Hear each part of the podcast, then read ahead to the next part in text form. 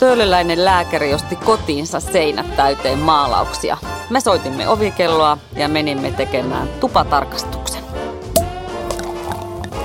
Avajaiset on taidepodcast, joka esittelee, analysoi ja kritisoi ajankohtaisia taidenäyttelyitä ja ilmiöitä.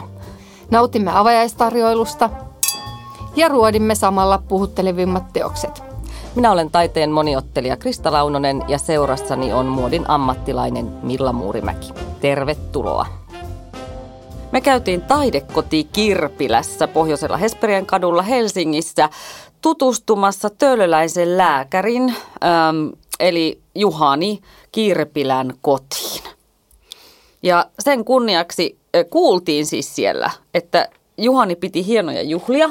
Etenkin oli kuulemma hirveän kuuluisia tällaiset Juhanin tota, Kastanjan äh, kukkajuhlat keväällä, jotka kesti kaksi päivää. Johtuen siitä, että Hesperian puisto on täynnä kastanjaa. Kyllä, niin, niin hän siis piti näitä juhlia siellä ja tota, siellä kuulemma tarjoltiin sitten erinäköisiä trinkkejä sekoiteltiin, niin sen kunniaksi sitten avajaiset juo tänään.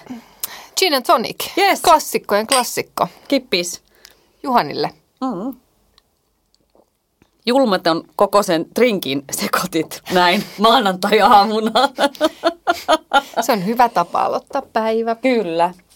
Niin siis Juhani Kirpilä oli reumalääkäri, asu Töölössä upeassa äh, funkkistalossa ylimmässä kerroksessa. Mutta tota, hän kuoli vuonna 1988.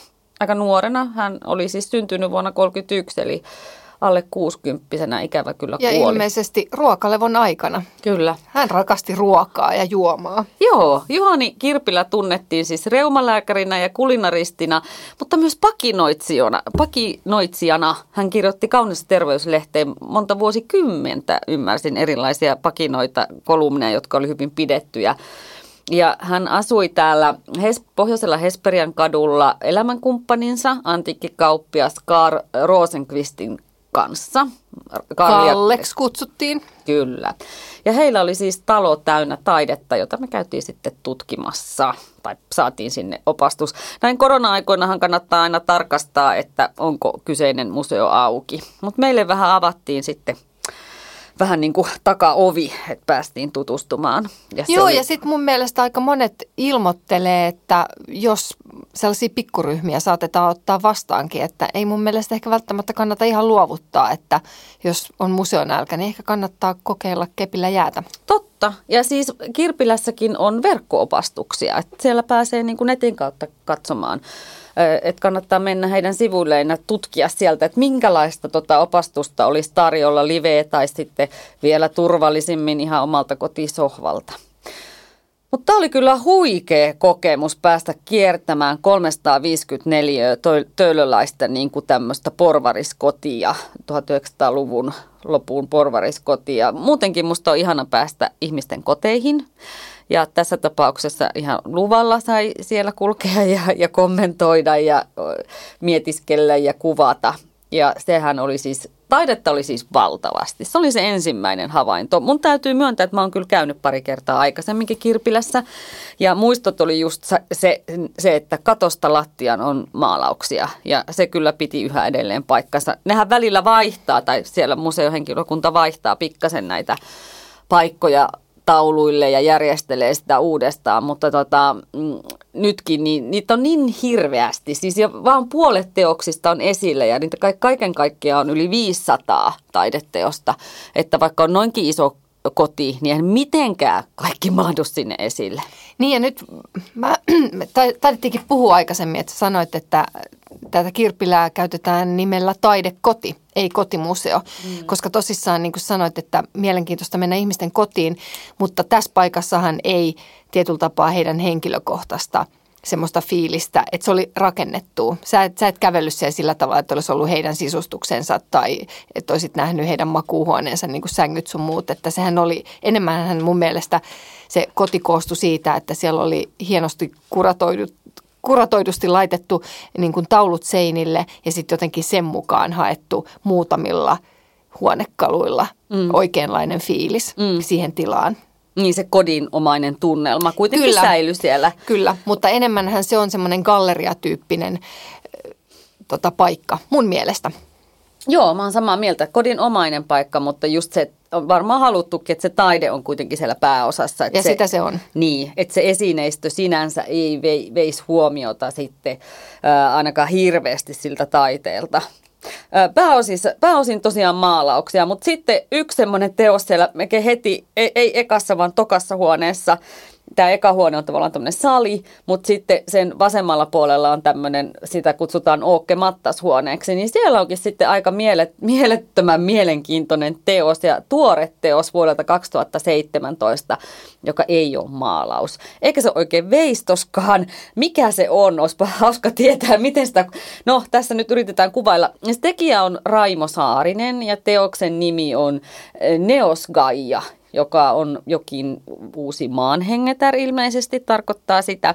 Ja se teos on siis valtavan suuri roikkuva viherkasvi keskellä huonetta, jossa on ikään kuin tästä ilmajuuret, tai niin kuin näyttää siltä, että muuta niin, Niitä, roikku... ihan kuin oltaisiin repästy maasta iso läjä kasveja Joo. irti. Ja ripustettu kattoon. kattoon. Kyllä. Ja sitten se multa on siinä niin kuin painovo- niin, Kyllä. uhmaten painovoimaa ja kaikkea muita fysiikan lakeja. Ja se täyttää sen huoneen niin kuin keskikohdan. Se oli upean näköinen. Ja ne oli aitoja ne kasvit. Joo, kyllä. Kyllä.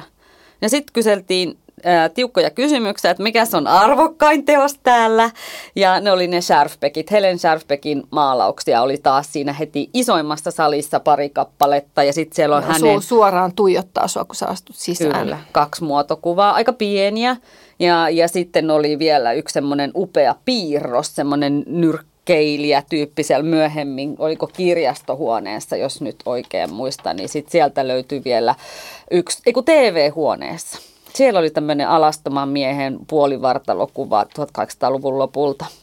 Mun mielestä oli hienosti tämä meidän opas kertoi, käytti sanaa, että mini-ateneum, ja se mun mielestä kuvasi tosi hienosti sitä tunnelmaa, että ne, se oli kun olisit astunut mini-ateneumiin. Siellä tuntuu olevan löytyy kaikki meidän kansallis aarretaiteilijoiden töitä sieltä seiniltä. Se oli hyvin myöskin semmoista kansallisromanttista paljon, mm. se, ne työt, mitä sieltä löytyi. Mutta toki mä, mä heti tietenkin kysyn, että mitä ne on ne puolet puuttuvat taulut. Mm, jotka ei ole jo, esillä. Jotka ei ole mm. esillä, että mitkä on varastoitu jonnekin, niin siihenhän vastattiin jotenkin, että no, ne on niitä vähän sellaisia – mikä oli oikea sana, ehkä kokeilevempia, mm. ehkä vähän sellaisia niin kuin, ei niin mm. arvotaidetta. Mm. Vähän ja, rouheempaa. Niin, vähän rouheempaa. ja se on ehkä, musta olisi ollut tosi ihanaa, että ne olisi antanut vaikka yhden huoneen sille. Mä olisin ehkä tutustunut itse, itse tota Juhaniin paremmin, jos mä olisin nähnyt, että mitkä ne on ne hänen sitten sellaiset,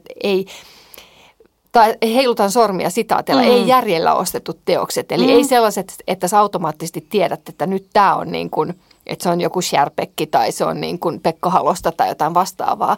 Että mitkä ne hänen ne sellaiset taidefiilistelyostokset olisi mm. ollut. Ja jopa ne huti, sanot, puhuttiin mun vähän ehkä hutiikin. Niin, tai niin jotenkin, oli, että niin eihän, eihän niin tämmöinenkin valtava yksityinen taiteen keräilijä taiteen rakastaja, niin, niin tekee hutiostoksia. Niinhän tekee ammattilaisetkin. Niin meillähän virisi tosi hauska keskustelu ähm, museon henkilökunnan kanssa siitä, että, että me oikein toivottaisiin sinne Kirpilään jossain vaiheessa näyttelyä tai vaikka kahta huonetta, jossa olisi näitä huteja tai rouhempaa taidetta tai jotain. Että et mitä ei niin kuin pidetä sitten arvotaiteena tai mitkä on siirretty sivuun ja on vähän kyseenalaista. Olisi tosi mielenkiintoista päästä kurkkimaan sellaisia teoksia. Olisi, ja se mun mielestä nimenomaan se paljastaisi tästä keräilijästä jotain vähän niin kuin enemmän. Kyllä, mutta se me tiedetään, että Juhani Kirpilä rakasti tosiaan taidetta ja hän itse vietti pitkiä aikoja näiden teosten äärellä ja nautti taiteesta, nautti niiden katselemisesta, mutta hän ei niin kuin aina ajatellutkaan niitä missään nimessä niin kuin sijoituksina, että ne oli hänen suurta rakkautta. Ja käytettiin sanaa, että hänen lapsiaan ja musta se on ihana ajatus, koska eihän tällainen onnistuisi, jos nämä olisi peritty. Joku rintaperillinen olisi perinnyt nämä, niin ne olisi sit, ei ne ehkä olisi meidän näkyvillä tällä tavalla. Että Juhanilla ei ollut lapsia ja hän oli tehnyt hyvin tarkan testamentin siitä, että mitä näille teoksille tapahtuu, mitä hänen omaisuudelleen tapahtuu. Niin kiitos sen, niin sitten se on meidän kaikkien nähtävillä. Joo ja ilmeisesti tämä oli ollut merkittävin lahjoitus, mitä, mitä on niin saatu. Kyllä saatu on tämä 534 niin kuin käsittelevän teoksen kokoelma. Joo, ja, ja aika hauska sitten kuitenkin niin kuin se, että jos joku ammattilainen, taiteen ammattilainen olisi keräilyttää, niin se olisi hyvin erinäköinen kuin se, että lääkäri taiteen rakastaja keräilee sen. Että ehkä siinä näkyy semmoinen monipuolisuus, että hän osti teoksia, mistä hän piti. Ehkä niinkään antanut arvoa sille, että onko tämä nyt arvotaidetta ja tunnettua, mutta kyllähän siellä on punaisia lankoja nähtävissä ja yksi on just tämä, että se on suomalaista taidetta hyvin pitkälti. Mitä sä luulet, johtuuko siitä, mä luin ja kävin jossain, tota, en muista mistä, mistä lähteestä tämän luin, että hän Pekka halusi, että hän sai vanhemmiltaan. Joo, hän peri, peri jotain, joo. Peri. Luuleeko sä, että se on siitä lähtenyt? Koska mun mielestä Pekka, Pekka Halosen niin kuin kädenjälki on, no se on niin suomalaista kuin suomalaisuus voi jotenkin mm. olla ja sitä meidän, meidän maisemaa, niin onko se ollut sitten se, mistä se punainen lanka on lähtenyt, että se jotenkin, mm. mä sain nämä taulut perinnöksi ja sä lähdet seuraamaan mm. sitä polkua. Mm. Varmasti on osittain ollut. Ja voisi olla siis puhtaasti rakkaudesta niin kuin suomalaista taidetta kohtaan. Ja siellä on paljon myös maisemia, niin kuin nämä Pekka Halosen, vaikka nämä neljä maisemaa, mitä siellä on ainakin tällä hetkellä ryhmiteltynä yhteen joukkoon, niin se voi olla niin kuin puhtaasti rakkaudesta suomalaisuuteen ja toisaalta se, että niitä on täällä helpommin saatavilla. Että hän osti ö, gallerioista ja hän osti keräilijöiltä ja huutokaupoista ja hänen puolisonsahan oli siis antikvariati tai tämmöinen niin kuin keräilijä myöskin ja oli töissä – oli antiikkikauppias, niin voi olla, että hänenkin kauttaan sitten tuli. Joo. Kun taas ulkomaalaista taidetta Suomessa on vähän hankalampi saada. Sitten sun pitäisi lähteä ehkä niin kuin ulkomaille sitä hankkimaan. Voi olla, että siinä on monia käytännönkin syitä, mutta ilmeisesti niin kuin suoraan taiteilijoilta Juhani Kirpilä ei ostanut niinkään. Niin, että, niitä oli ne muutamat poikkeukset. Joo. Nimet jo pääsin unohtamaan, mutta joo, näin Mutta jotain ehkä nykytaidetta tai sillosta niin kuin nykytaidetta saattoi olla. Mutta joo, siellä oli äh, kyllä pari teosta sitten. Siis teoksia on valtavasti, mutta ajattelin, että, että ehkä sieltä voisi nostaa nyt pari teosta semmoista meidän omia. Ihan, jos kerta Juhani valitsi teoksia henkilökohtaisen mm-hmm. Suosikkiuden perusteella, niin mikä, millä sulle nousi? Mitkä oli sun henkilökohtaisia suosikkeja siellä? No, mulla oli pari, mutta tota, äm, mun, no en osaa sanoa ykkös- tai kakkos tota, sijaa, mutta mm-hmm. aloitetaan tästä. Siellä oli, en muista mikä oli tämän huoneen nimi, mutta pianon yläpuolella oli semmoista Ilmari Nylundin kaksi, mies, kaksi mieskuvaa mm. maalattu. Ne oli 1982. Toisen nimi oli miehen muotokuva ja toinen oli nuori mies. Mm. Um, ne mun mielestä, no, ihana, se asetelma oli todella kaunis. Se, mulle tuli olo, että niillä kuvilla on tarina niin kuin siihen kotiin. Se kuvasi jotain, se kuvasi tätä miespariskuntaa. Mm. Siinä oli, se oli jotenkin todella äh, rento, se oli värikäs, se, se niin kuin huokui itsevarmuutta. Se, se oli kaunis, ihanat, ihanat värit ja se oli jotenkin semmoinen, voisiko sanoa, mulle tulee mieleen semmoinen ihanne muotokuva, mm. muotokuvat niin kuin kahdesta miehestä. Se oli mun yksi lempi, lempi duo. Mm. Ja toinen oli sitten siinä kirjastohuoneessa. Ja mua vähän säälittää, että ne oli tiputettu sinne niin ylös, mutta siellä oli Håkan Brunbergin sellaiset hyvin ihan kuin lastenkirja kuvitusmaalaukset mm. Ruotsista. Et toinen oli Näkymä Kronalundiin ja kaupunkimaisema Haagasta 1970-luvulta. Ja ne oli, siellä oli semmoinen joku täytetty pieni koira siinä niiden, niiden kanssa. Mua harmitti sen takia, koska se oli niiden sen ison kirjastohyllyn niin kuin yläpuolella, sä et päässyt katsomaan. Mm. Eli mä taas zoomailin kännykän kuvan kautta lähemmin niitä. Mutta se oli mun mielestä tosi leikkisät mm. ja hyvin poikkeukselliset siinä kaikessa taidekokoelmassa. Mm. Ne oli et, aika naivistisia. Niin, mm. niin että tietyllä tapaa, ja sen takia ne varmaan jotenkin hyppäskin mun silmään sieltä, koska ne oli sellaiset niin kuin lastenkirjakuvitukset. Mutta ne oli aivan ihanat, täynnä niin kuin mini-mini detaljeja mm. ne, ne kuvat, että kun sä pääsit niitä katsomaan. Mä olisin voinut sellaisia katsella vaikka kuinka paljon. Mm. Kerto taas ehkä tästä keräilijästä jotain niin. ja hänen niin kuin, mielestään, koska se oli kaiken kaikkiaan se koko niin kuin kokoelma oli hyvin runsas ja hyvin erilainen. Mutta si, siinä oli mulla osu semmoiseen tosi niin kuin hellyttävyyspisteeseen. Mm. Mm. Se eka työ tai ne ekat työt, niin näikö siinä siis sitten jotain tällaista niin kuin homoseksuaalista viittausta? Näin ainakin siinä toisessa miehessä. Joo. Ja eh, no ehkä kumminkin niin kuin molemmissa, mutta siinä oli se toinen, siinä toisen miehellä hänellä on niin kuin nappi napit auki tuonne niin kuin napaan asti ja mm. sellainen aika niin kuin roisiasento. Se oli mm. tämä muotokuva miehestä. Ja sitten toinen on semmoinen niin kuin nuori mies, kuka on taas jotenkin istuu vähän niin kuin ujommin mm. paikallaan. Ja se oli jotenkin se niiden kahden dynamiikka oli tosi hieno niiden taulun. Mä en tiedä, onko ne niitä ajateltu, miten, onko ne niin kuin maalattu, mm. koska sen toisen niin kuin maalausvuotta mä en löytänyt yhtään okay. mistään. En mä tiedä, onko ne maalattu samaan aikaan. Joo. Mutta ne on periaatteessa hyvin, kaksi hyvin erilaista miestä, mutta ne niin kuin loi jotenkin mun mielestä aivan ihanan semmoisen niin kuin parin. kombon ja parin. Kyllä mäkin huomasin katselevani niitä teoksia vähän silleen niin kuin queer-katseella, koska tiedän, että tietenkin jo ennakolta, että Juhani ja Kalle oli miespari, jolla ei varmasti ollut helppoa, jos nykyäänkään ole niin kuin muilla, kuin, ja eikä heteropareillakaan nyt välttämättä ole, mutta että jos nyt pysytään tässä asiassa, niin 70-luvulla, 60-luvulla, 80-luvulla ei ollut yhtään sen, ainakaan yhtään helpompaa koska tietenkin vielä 70-luvullakin se oli ihan laitontakin olla miespari tai homolesbopari ja, ja muuta, mutta he ilmeisesti, tai näin mä ymmärsin opastuksessa, että eivät mitenkään sitä kieltäneet, he Eikä asuivat peitelleet. yhdessä, eivät peitelleet, mutta eivät ilmeisesti myöskään halunneet sitä mitenkään erityisemmin korostaa. Joo. Että Juhanihan kyllä huomioi Kallen testamentissaan, mutta, että, mutta tiedossa oli, että se museoidaan, että vaikka se oli myös Kallen koti, niin hän sieltä sitten muutaman vuoden jälkeen muutti pois, koska tästä kodista tuli sitten tämmöinen kotimuseo mm, tai taidekoti.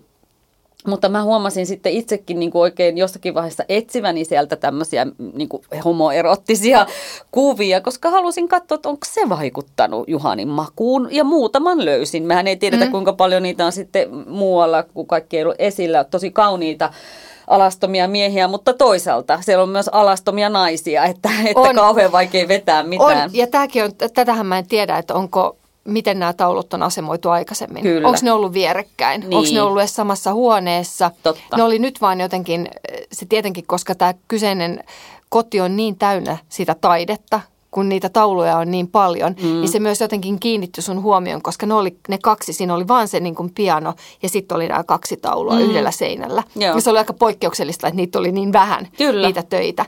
Niin se se huomio kiinnittyi sinne. Se oli myös todella mm. kaunis semmoinen niin kuin yhdistelmä kaiken kaikkiaan. Joo. Aika jännä. Ja sitten siis täällähän pidetään erilaisia opastuksia ja kannattaakin mennä tämmöiselle vaikka queer-opastukselle, jossa taidetta nimenomaan katsotaan siltä kannalta, että se ei ole tämä heteronormatiivinen katsantokanta. Suomeksi tota, on suomennettu muun muassa tämmöisenä kuin vikuroivana katseena tai vikuroivana tulkintana tuota queeria, että mut mä ainakin haluan mennä sellaiselle opastukselle kuul- kuulemaan niin kuin vähän toista näkökulmaa kuin taiteeseen, että sitä voi katsoa niin, kuin niin monella eri tavalla ja painottaa sitä näkökulmaa. Hei, tuosta mun pitää nyt semmoinen niin kuin lisäkysymys Mm. ky- kysyä, että kuka sen, kuka tämän niin kuin päättelee?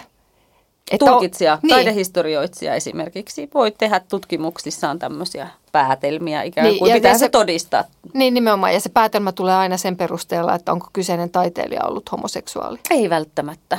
Ei välttämättä, mutta että mulla itsellä on niinku hyviä esimerkkejä esimerkiksi 1800-luvulta, 1900-luvun alussa, alusta, jossa tota, ollaan tavallaan haluttu rikkoa tietoisesti jotain normatiivista, niinku heteronormatiivista katselukantaa ja liittää siihen vähän tämmöinen vaikka homoseksuaalinen näkemys.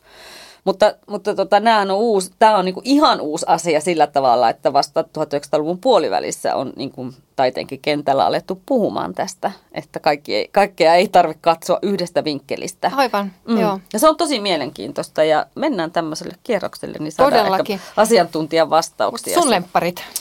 No siinä samassa huoneessa, missä oli se, olisiko se nyt ollut se pianohuone, missä oli näitä sun ihania naivistisia teoksia, niin siellä äh, samassa... Eikö se kirjastohuone? Kirjastohuone, sori. Mm. Joo. Mulla, siellä oli semmoinen Yrjö Saarisen kukka-asetelma vuodelta 1953, ähm, joka oli tosi semmoinen runsas. Ei, äh, vähän iso, se oli aika samankokoisiahan nämä teokset loppujen lopuksi oli. Tämä oli ehkä vähän sit isommasta päästä, mutta silti mun mielestä aika pieni teos, mutta jotenkin tosi elämää pursuva, värikäs, jossa pääosassa oli vaan niin eri värisiä, puhtaan värisiä kukkia niin kuin kimppu. Niin se oli jotenkin, se jotenkin tuntui pursuava elämää ja myötätuntoa, niin se kiinnitti mun huomio- huomiota. Ehkä ne oli ne värit. Ja et siellä ei ollut, ton Niin. tyyppisiä Ei tauluja niin. ja muita. Ei niin. Et koska siellähän on todella paljon niin kuin ihmisiä. Niin on, ja maisemia. Joo, ihmisiä ja maisemia. Kyllä. Joo. Niin se ehkä myös siinä, myös kun nämä naivistiset työt mäkin huomasin sieltä, mutta munkin oli vähän vaikea niitä nähdä, kun oli niin tavallaan detalji, niin paljon yksityiskohtia Kyllä. ja niin pieniä, että mä en niin kuin jotenkin saanut siihen sen etäisyyden takia sitä ää, kosketuspintaa, ja, mutta sä teit fiksummin, kun otit kännykän käteen ja lähit tutkimaan. Mutta sitten toinen työ, joka oli aivan erilainen, oli tämä Maria Viikin sairasnainen vuodelta 1898. Eli se oli siinä kirjastohuoneessa, mutta se oli sen tota, mm, oven yläpuolella ja suhteellisen pieni teos sekin. Ja siinä tosiaan oli tämmöinen vanhempi nainen, mummo, ehkä tota, varmaankin kuolemassa. Et aivan eri teemainen. Se oli semmoinen aika harmaa sävytteinen ja surumielinen ja siinä pystyi ehkä näkemään semmoisen tai kuulemaan jopa semmoisen hiljaisuuden. Tavallaan se oli lohduton, mutta taas jos näkökulmaa vaihtaa, niin sen voi nähdä myös aika hartaana, hartaana teoksena, jossa tavallaan jätetään tämmöiselle vanhalle naiselle, ehkäpä mummolle, hyvästit ja jotenkin päästetään irti. Mä katsoin sitä teosta semmoisen niin kuin irtipäästämisen hetkenä. Et, et hyvin pienieleinen, Maria Viikon musta upea naistaiteilija sieltä 1800-luvulta, mutta jotenkin tässä, tässä hän oli osannut semmoisen hiljaisen hetken kuvata. Toki se mummo on, hän, puhutaan tämmöisestä kuin kuoleman naamiosta, eli tavallaan kuoleman ilmeestä, jossa silmät on jo painautuneet syville kuoppiin ja suu vähän vetäytynyt niin kuin sisäänpäin ja iho on veltto, kellertävä, ehkä jopa vihertävää ja semmoinen kalpea ja ohut. Ja, ja kuolema voi oikeastaan aistia siinä. Mutta mä en nähnyt sitä tosiaankaan pelkästään tämmöisenä surunkuvauksena, vaan, vaan ehkä tämmöisenä niin kuin hyvästi, hyvästi jättöön. Hyvin koskettava teos kaiken kaikkiaan. Mutta sitten sä esitit siellä kysymyksen, joka olikin mun huulilla ollut jo pitempään, ja sä aukasit sanallisen arkkuus ja kysyit, että mistä tämä Juhani nämä rahansa sai.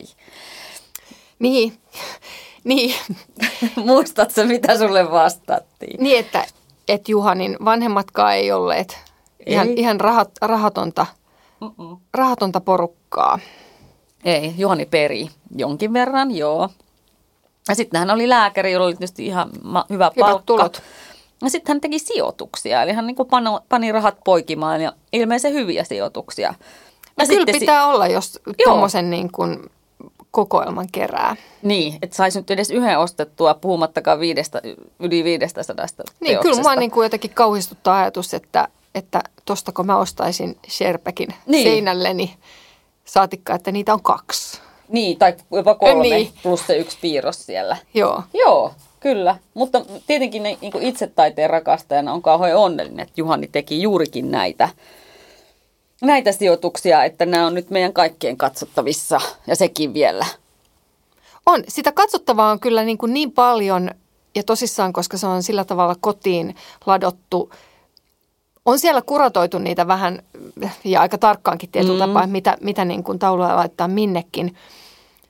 Mutta mulle tuli myös semmoinen olo sen kierroksen jälkeen, että niin, että täällähän oikeasti varmaan pitäisi mennä niin kuin huone kerrallaan. Mm. Koska sitä katsottavaa on niin paljon, Mm. mm. että sul tulee vähän semmoinen olo, että en mä nyt edes niin kuin tajunnut, mitä mä siellä ekassa huoneessa katoin tai mitä, sie- mitä siellä oli. Kyllä. Ja jotenkin mäkin katsoin jälkikäteen, kun me lähdettiin sieltä, niin vielä sitä teoslistaa. Mm. Niin mulla tuli ihan semmoinen, että Aa, missähän tämä sitten oli? Tai Joo. mik, mikähän se näistä tauluista oli? Ja jotenkin siellä on niin suurnimiä lueteltuna. Mm. Totta. Et, et se, se on, sitä on vaan niin paljon. Mm. Sitä on niin kuin todella, todella paljon.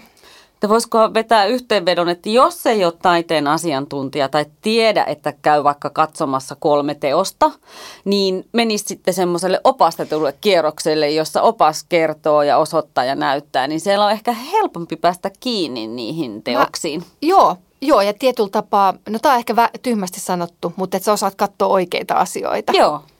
Että mä luulen, että muuten sen tekee niin, että sulla menee hirveästi ohi. Mutta toisaalta tässä on niin kuin ihanaa tuo paikka, mihin on syy mennä useamman kerran. Että sä et kerralla sitä saa niin kuin koluttua. Niinpä. Eli tietyllä tapaa, että jos olet sanonut, olen käynyt kirpilässä, niin mm. joo, mutta et taatusti muista kaikkea, mitä olet nähnyt, että siellä, siellä voi käydä monta kertaa. Todellakin. Ja tonne on varmaan helppo, helppo saada myös sellaisia tyyppejä, joita ei ehkä saa roudattua museoon.